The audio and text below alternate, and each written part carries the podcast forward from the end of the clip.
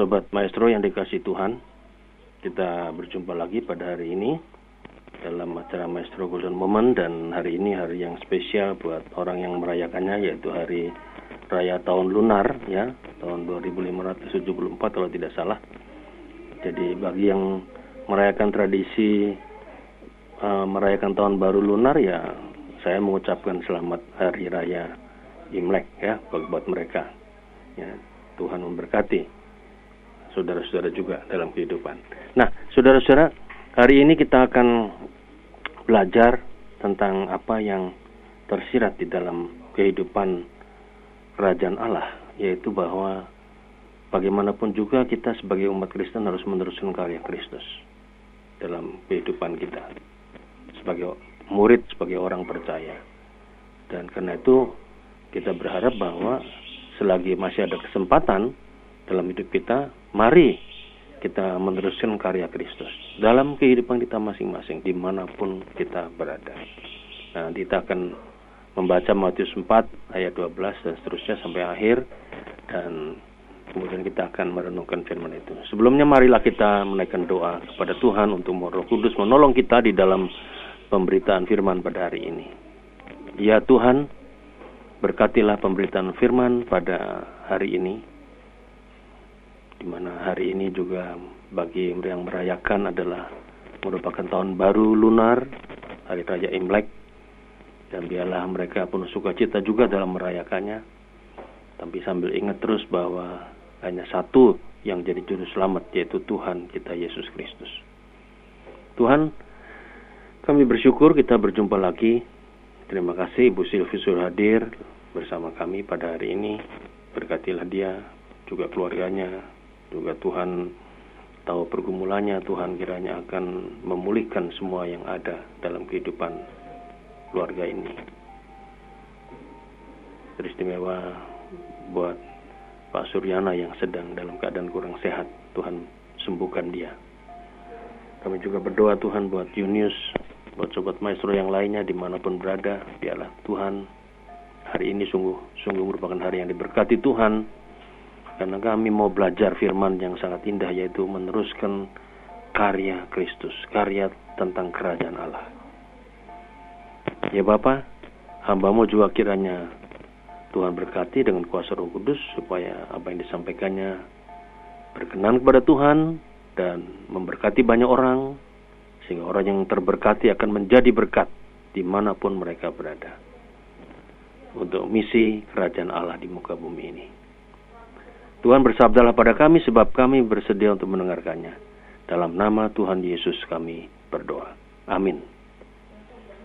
Saudara-saudara, Sobat Maestro, para senior seniorita yang diberkati Tuhan, hari ini kita akan membaca dari Injil Matius pasal yang keempat, saudara-saudara. Matius pasal 4 ayat yang ke-12 sampai dengan ayat yang ke-23. Tapi saya akan lanjutkan ditambah lagi dua ayat lagi sampai 25. Sampai bagian terakhir dari perikop tentang Yesus yang berkarya.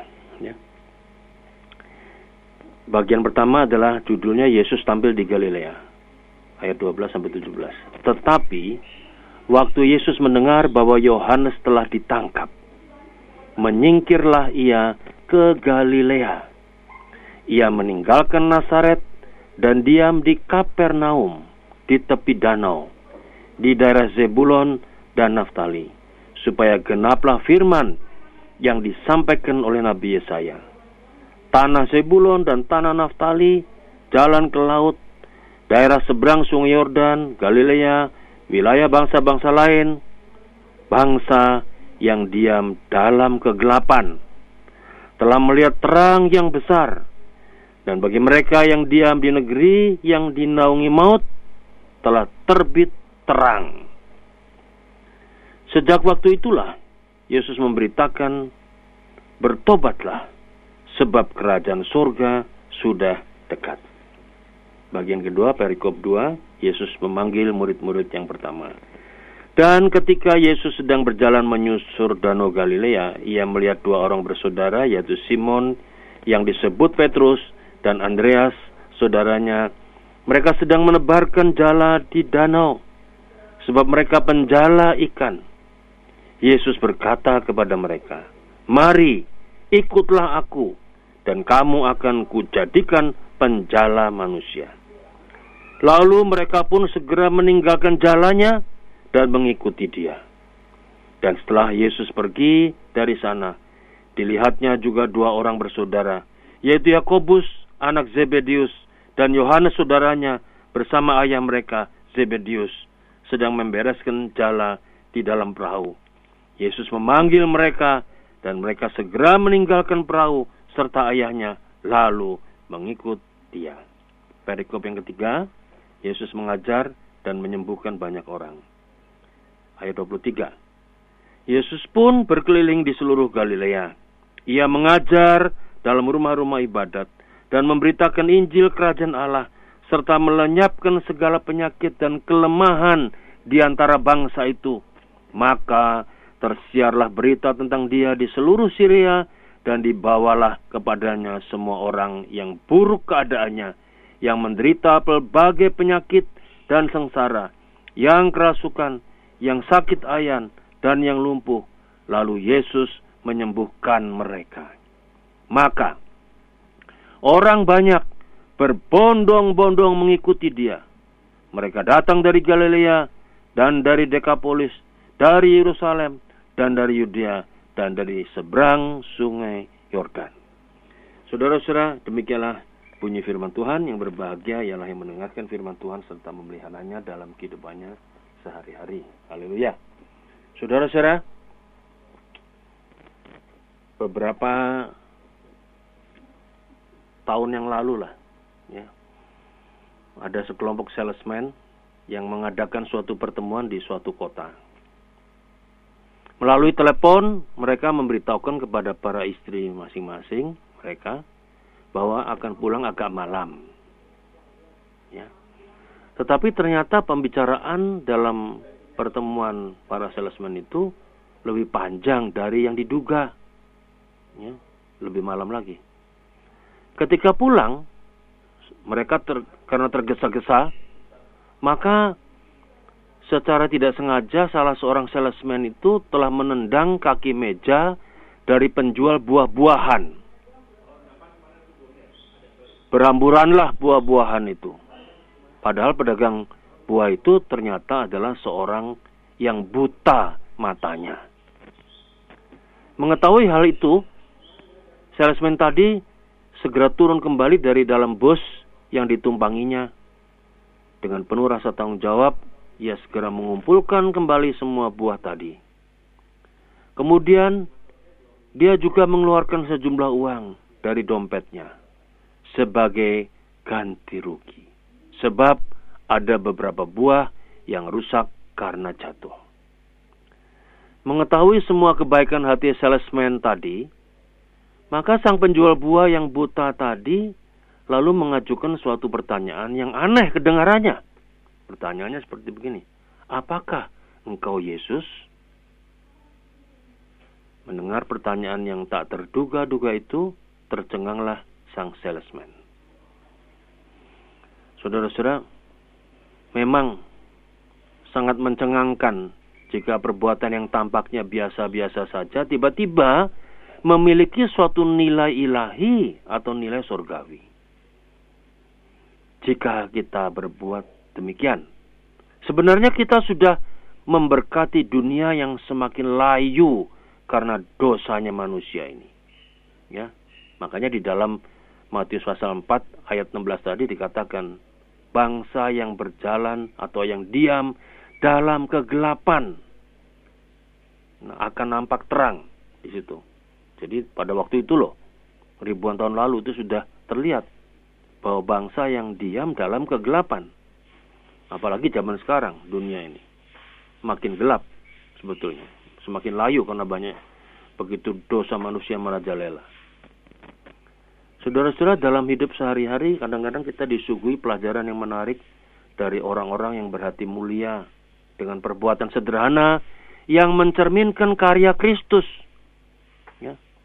Misalnya ada contoh lain, ada seorang tukang becak katakanlah yang karena kejujurannya, integritasnya tanpa pamrih mau berjerih payah mencari penumpangnya hanya untuk mengembalikan dompet tebal yang baru saja tertinggal di becaknya. Itu juga pernah ada seperti itu. Tetesan air sejuk yang telah kita limpahkan, saudara-saudara, menjadi keriangan atas ladang-ladang kering yang tanpa harap. Demikian juga Kristus. Melalui karyanya, selalu menjadi shalom, menjadi kegembiraan, menjadi sukacita, menjadi bahagia bagi mereka yang menerimanya. Saudara-saudara, tadi kita membaca dalam Matius 4 ayat 12 sampai 25 kehadiran Tuhan Yesus di wilayah Kapernaum adalah untuk menghadirkan terang. Ini starting point, titik awal dalam upaya menghadirkan terang ke seluruh bangsa. Terang itu adalah kabar baik tentang datangnya kerajaan Allah. Kedatangan Yesus mulai mengubah dunia menuju kerajaan Allah. Menjadi dunia seperti yang dimaksudkan Allah. Untuk itu, orang yang telah menangkap terang akan mengubah hidup mereka. Berbalik dari dosanya, dari kegelapan, dan menjalani hidup dalam kehendak Allah menuju ke terang. Seruan pertobatan mampu membangkitkan tanggapan yang langsung, bahkan yang radikal, sehingga orang mau bertobat. Dan saudara-saudara, dalam kisah kita tadi, orang-orang Galilea itu adalah orang-orang yang terlebih dahulu menerima terang itu.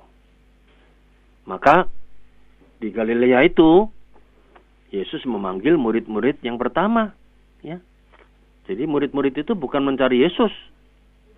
Bukan. Tetapi ditemukan Yesus. Dipanggil di tengah kesibukannya menjala ikan menjadi seorang menjadi nelayan-nelayan yang handal. Dan itu tadi ada Simon An, Simon, Andreas, Yakobus, Yohanes, ya, itu murid-murid pertama. Dan jadi mereka tidak tidak sengaja datang cari Yesus, tidak. Mereka dipanggil oleh Yesus untuk sebuah misi dan untuk pekerjaan dalam dunia kerajaan Allah. Maka panggilannya adalah mari Ikutlah aku dan kamu akan kujadikan penjala manusia. Matius 4 ayat 19. Saudara-saudara, apa sih yang menarik dari kisah pemanggilan para penjala manusia ini? Ya, yang tadinya itu adalah penjala ikan. Ya. Coba kita bayangkan. Yesus itu kan baru saja ketemu mereka, tidak pernah kenal mereka. Seperti orang asing. Yesus bagi mereka. Bayangkan kalau kita ketemu orang-orang asing. Kan aneh. Ya. Kita mungkin akan diam saja, kita mungkin akan mungkin menghindar atau apa saja bisa karena kita ketemu orang asing yang kita nggak kenal. Tapi ternyata sesuatu yang asing tadi, ya, bagi para murid ternyata menjadi lain. Memang mereka asing karena mereka adalah ketemu orang yang bernama Yesus yang tidak pernah ada relasi sebelumnya. Asing. Memang asing juga. Asing dengan ajaran yang baru tentang kerajaan Allah. Nah, tapi saudara-saudara ternyata di sini Roh Kudus bekerja. Di sinilah Tuhan Yesus ingin berkarya melalui mereka. Menghadirkan terangnya yang ajaib Bukan hanya dengan ngomong doang, tapi dengan gaya hidup, dengan karakter, dan tindakannya yang menampilkan terang itu. Tentu saja ini sebagai sesuatu yang baru. Ya. Baru karena biasanya para murid itu menjala ikan-ikan di danau atau di sungai. Itu ya. Jadi baru. Tapi ini pertanda bahwa para murid bukan lagi menjala ikan, tetapi dipanggil untuk meneruskan karya Kristus dengan kekuatan Allah. Ya. Dan karena kekuatan Roh Kudus tadi, kekuatan Allah tadi, mereka semua kemudian meninggalkan pekerjaannya yang awalnya menjadi penjala ikan, lalu kemudian mengikut Tuhan Yesus. Saudara-saudara, apa yang kita pelajari dari bacaan yang Injil yang kita tadi telah baca? di awal perenungan ini. Ya. Ayat 23 saya baca sekali lagi. Yesus pun berkeliling di seluruh Galilea. Ia mengajar dalam rumah-rumah ibadat dan memberitakan Injil kerajaan Allah serta melenyapkan segala penyakit dan kelemahan di antara bangsa itu. Saudara-saudara, terang itu hadir dalam bentuk apa? Pemberitaan kabar baik. Ya, tadi kata ada kata memberitakan Injil kerajaan Allah. Itu dalam bahasa Yunani kerukma, kerikma, ya, kerukma. Lalu apa? Yang kedua adalah mengajar. Yesus mengajar. Ada pengajaran dalam bahasa Yunani didake. Dan yang ketiga ada kata terapeia, yaitu apa? Melenyapkan segala penyakit dan kelemahan. Artinya apa? Suatu tindakan terapi, pemulihan, penyembuhan. Jadi, terang itu hadir dalam tiga hal. Kerikma, didake, dan terapeia. Ya. Pemberitaan kabar baik, pengajaran baru, dan pemulihan atau penyembuhan. Ya. Ya, sekali lagi dalam bahasa Yunani, kerikma, didake, dan terapeia. Ingat kata terapi ya, itu adalah pemulihan sebetulnya artinya. Dan Yesus menghadirkan terang itu nyata. Tidak omong kosong, tidak abstrak, tidak bohong. Yesus menghadirkan kabar baik ke Rukma, pengajaran yang baru di Dake, dan pemulihan terapeia secara konkret dan utuh. Ya. Sekali lagi saya katakan Yesus tidak cuma ngomong doang, tapi gaya hidupnya, karakternya, tindakan Yesus semua menampilkan ketiga tadi. Kerikma, didake, dan terapeia. Ya. Hasilnya apa? Nah, tadi kita baca. Ternyata orang banyak berbondong-bondong mengikuti Tuhan Yesus. Ya karena konkret. Ya. Nah, saudara-saudara, kalau ini kita tarik dalam kehidupan kita sebagai orang Kristen, sebagai umat Tuhan, sebagai gereja, seharusnya kita gereja, kita orang Kristen, orang percaya, murid Tuhan, itu harus mau menjadi orang-orang yang benar di mata Tuhan. Yang gaya hidup, karakter, tindakannya menampilkan terang, bukan ngomong doang. Bukan ngomong terang tapi hidupnya dalam gelap, bukan. Ya. Bukan ngomong baik, omongannya baik, tapi jalan hidupnya salah semua. Ya. Bukan memakai kata-kata yang indah, ya, retorika yang bagus, tapi ternyata jiwanya adalah jiwa yang tidak punya integritas. Cuma ngomong doang. Yesus tidak. Karena Yesus membuktikan itu dalam gaya hidupnya, tindakannya yang begitu konkret, utuh, ya. Hasilnya apa? Orang banyak berbondong-bondong mengikuti Tuhan Yesus. Nah, itu saudara kita bisa baca pada ayat yang ke ya, yang ke 25 ayat terakhir dari perikop terakhir. Maka orang banyak berbondong-bondong mengikuti dia. Itu kata yang luar biasa, statement yang luar biasa. Ya. Nah, seharusnya saudara-saudara kita juga sebagai orang percaya, sebagai murid Tuhan, kita meneruskan karya itu sesuai dengan Matius pasal 4 ayat 23 tadi. Ya. Kerukma, didake, dan terapeia. Nah, yang pertama kerukma yaitu pemberitaan kabar baik.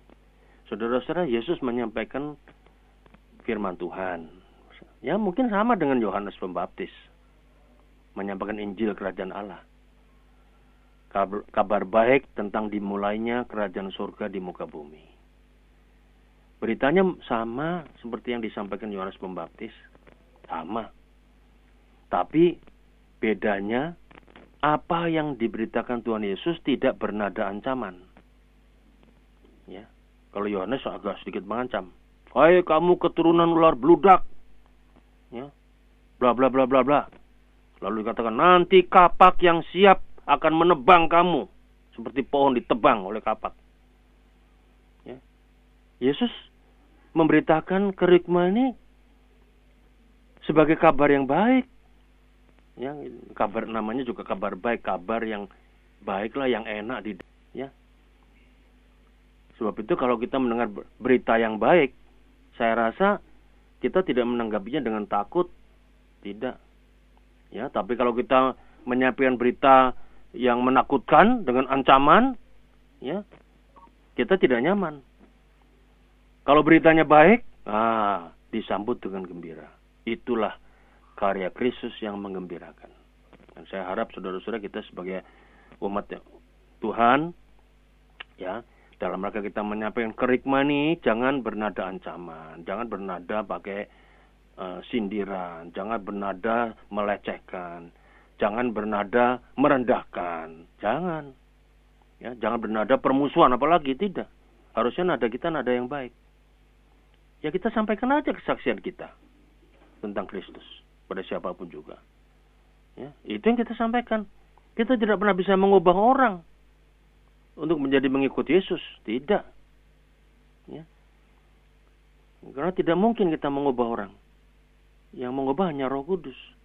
Kita hanya memberitakan kabar baik. Karena itu saya mau mengajak, mari kita sebagai murid-murid Tuhan Yesus belajar untuk menyaksikan kabar baik, menyaksikan Injil. Kita kesaksianlah pada siapa pun, tapi kesaksian itu nggak boleh dilebih-lebihkan, tidak. Dia tidak boleh ditambah-tambah, tidak boleh. Ya, pas yang pas takarannya, tidak bohong, benar. Ya, jangan sampai kita melebih-lebihkan kesaksian kita dengan harapan supaya wah orang itu mau ikut Tuhan Yesus. Jangan. Bukan begitu. Yesus juga ketika dia mengajak orang-orang murid-murid pertama itu memanggilnya dengan cara apa? Dengan cara yang penuh kebaikan. Mari ikut saya nanti kejadian menjalan manusia. Tidak, eh mari ikut saya, nanti kamu akan kaya, nanti kamu akan jadi seneng, nanti kamu akan jadi gini. Tidak. Tidak ada iming-iming. Hanya ikut saya, saya akan jadikan kamu penjala manusia. Udah sampai di situ. Ternyata kekuatan Roh Kudus, kekuatan Allah menor, mendorong keempat orang tadi murid pertama tadi untuk eh kok bisa ikut Yesus. Itu bukan kekuatan kita, bukan. Nah, kita belajar di sini bahwa ketika kita memberitakan kabar baik, jangan sekali-kali dengan ada permusuhan, dengan ada menjelekkan, dengan nada yang kasar, dengan nada yang mengancam, jangan. Kamu kalau nggak ikut Yesus, kamu nggak selamat. Wah itu mengancam itu. Tidak perlu. Ya, sampaikan kesaksian saudara. Ada kesaksian apa nih? Ada keajaiban apa pada kita pada hari ini? Sampaikan, walaupun hanya beberapa kata, berapa menit, tidak perlu panjang lebar. Ya, sehingga itu menjadi kabar baik bagi orang yang lain. Nah, yang kedua yang kita belajar apa? Didake. Didake itu pengajaran. Di situ kita melihat karya Yesus itu tampak dalam pengajarannya ia menguraikan apa yang diberitakan itu di dalam pengajaran. Ya. Jadi yang diberitakannya itu diuraikan dengan pengajaran. Ya, ini kita melihat di situ pada ia mengajar dalam rumah-rumah ibadat, mengajar di dake. Ya. Yang khas dari Injil Matius ini adalah Yesus menguraikan implikasi-implikasi dari kabar baik itu untuk kehidupan sehari-hari. Dengan kalimat lain, Yesus menguraikan pemberitaan kerajaan Allah menjadi nilai-nilai kerajaan Allah untuk kehidupan orang-orang yang menyambutnya dan murid-muridnya serta kelak juga jemaatnya. Ya, itu. Jadi Yesus itu menguraikan nilai-nilai kerajaan Allah untuk kehidupan kita. Ya, orang yang mau terima dia, termasuk kita. Dan nanti kita lihat setelah pasal 4 ini nanti ada pasal 5 sampai pasal 7 terus ada pasal-pasal lain. Dan itu nampak pengajarannya yang baru melalui khotbah di bukit dengan wejangan-wejangan yang luar biasa yang lain ya. Coba bayangkan kita melihat dalam pasal 5 pasal 5 itu saudara-saudara berbahagialah orang yang miskin di hadapan Allah coba Harusnya kan kalau secara duniawi berbahagialah orang yang kaya, makin kaya, makin sukses. Ya. Lalu berbahagialah orang yang berduka cita. Nah, biasanya kan berbahagialah orang yang senang, suka cita terus hidupnya, nggak pernah susah. Ya. Ayat Matius 5 itu ada berbahagialah orang yang lemah, berbahagialah orang yang murah hatinya. Ya. Berbagi, bukan orang yang pelit, yang murah hati. Berbahagialah orang yang dikatakan dianiaya, Oh kok dianiaya kok berbahagia? Aneh, tapi dianiaya oleh karena kebenaran, karena integritas. Jadi orang biasanya yang berbagi itu ya orang yang tidak pernah dianiaya, yang tidak tersentuh hukum, ya, yang selalu menang, nggak pernah kalah. Ini enggak. Ini ajaran baru. Luar biasa nanti kalau kita melihat pada pasal berikutnya, kasihlah musuhmu. Coba. Itu kan bagaimana kita mengasihi musuh, tapi itulah ajaran baru, didake. Ya. Ternyata ajaran ini menarik banyak orang. Kenapa? Karena ajaran ini didasarkan kepada kasih. Ya. Coba. Sangat luar biasa. Lalu ajaran apa lagi? Ajaran uh, sedekah.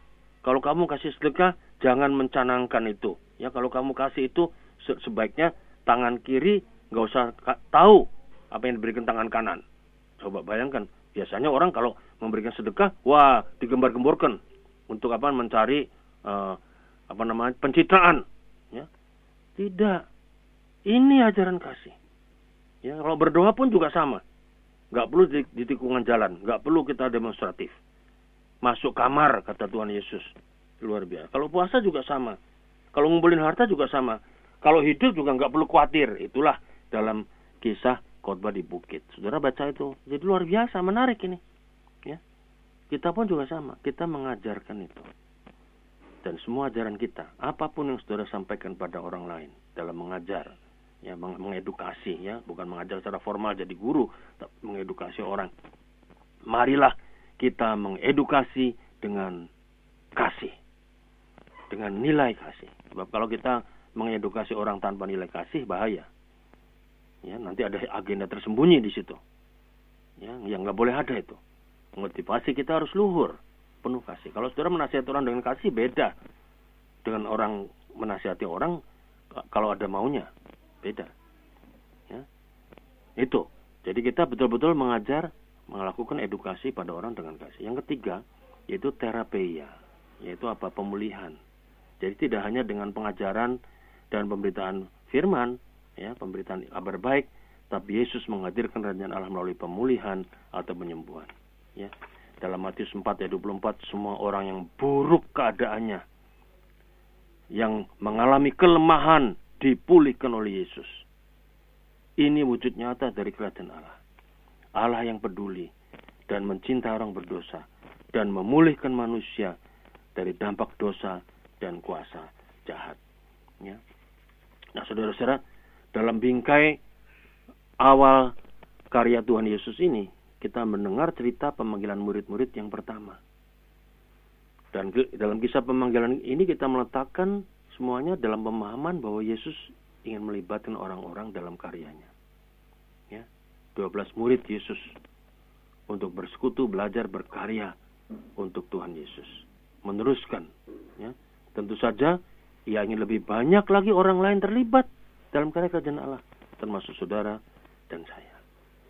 Saudara-saudara, tadi kita sudah melihat ada tiga hal yang penting. Kerikma, didake, dan terapi.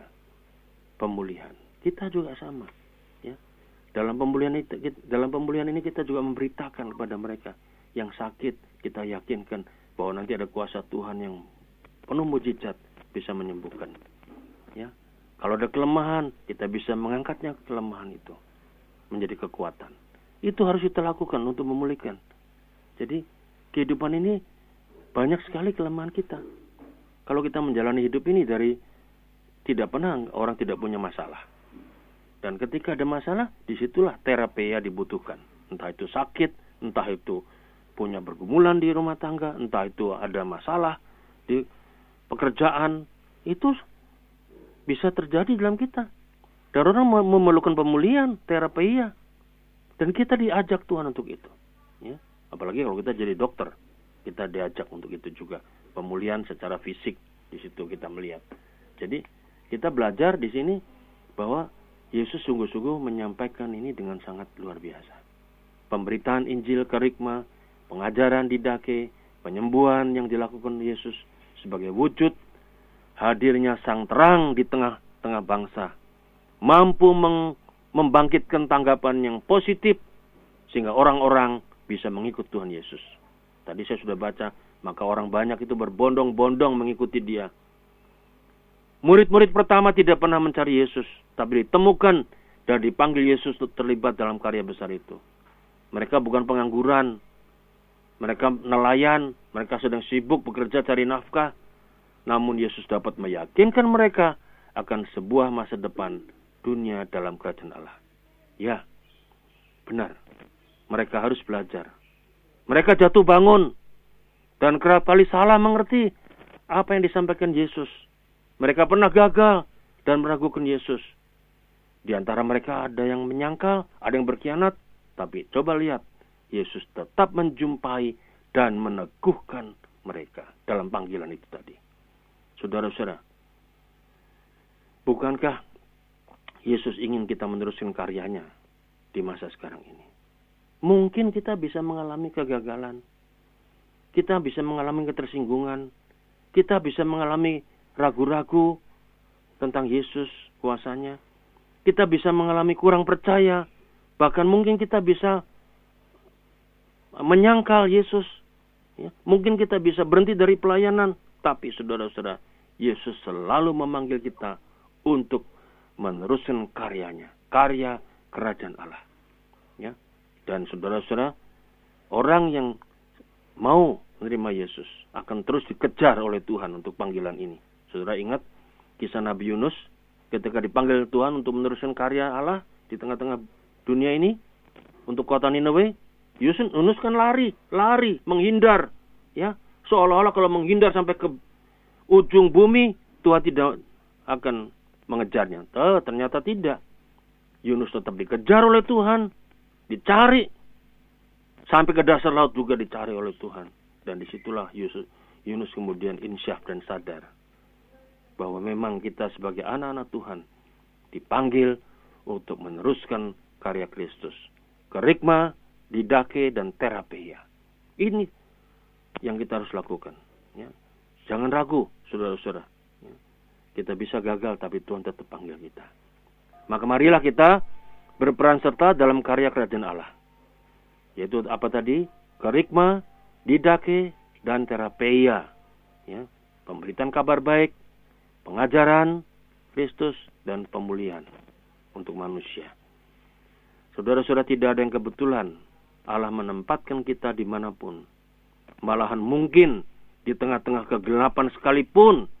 Setiap anak anak Tuhan harus meneruskan terang Kristus. Tidak cukup hanya dengan ngomong doang atau kata-kata saja. Namun harus utuh dalam integritas kita sebagai pengikut Kristus. Dan jangan lupa, kekuatan Allah yang menopang panggilan kita meneruskan karya Kristus yang penuh dengan kasih itu. Selamat meneruskan karya Kristus dalam hidup kita masing-masing, di mana pun kita berada. Amin.